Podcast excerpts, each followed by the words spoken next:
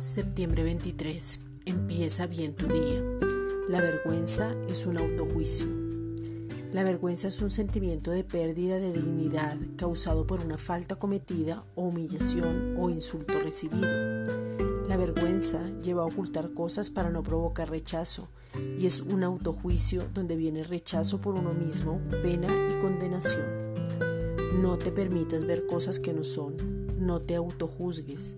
Permite que tu corazón sea trabajado y entrega todo aquello que no te pertenece. Solo el Padre puede transformar. Permite que Él mismo te enseñe y vive en la verdadera libertad con que Cristo nos hizo verdaderamente libres. Si no tienes la opción de decir no, no tiene sentido decir sí. La vergüenza te da un vacío, luego viene la deshonra que dice que no vales nada, para luego traer humillación de otros.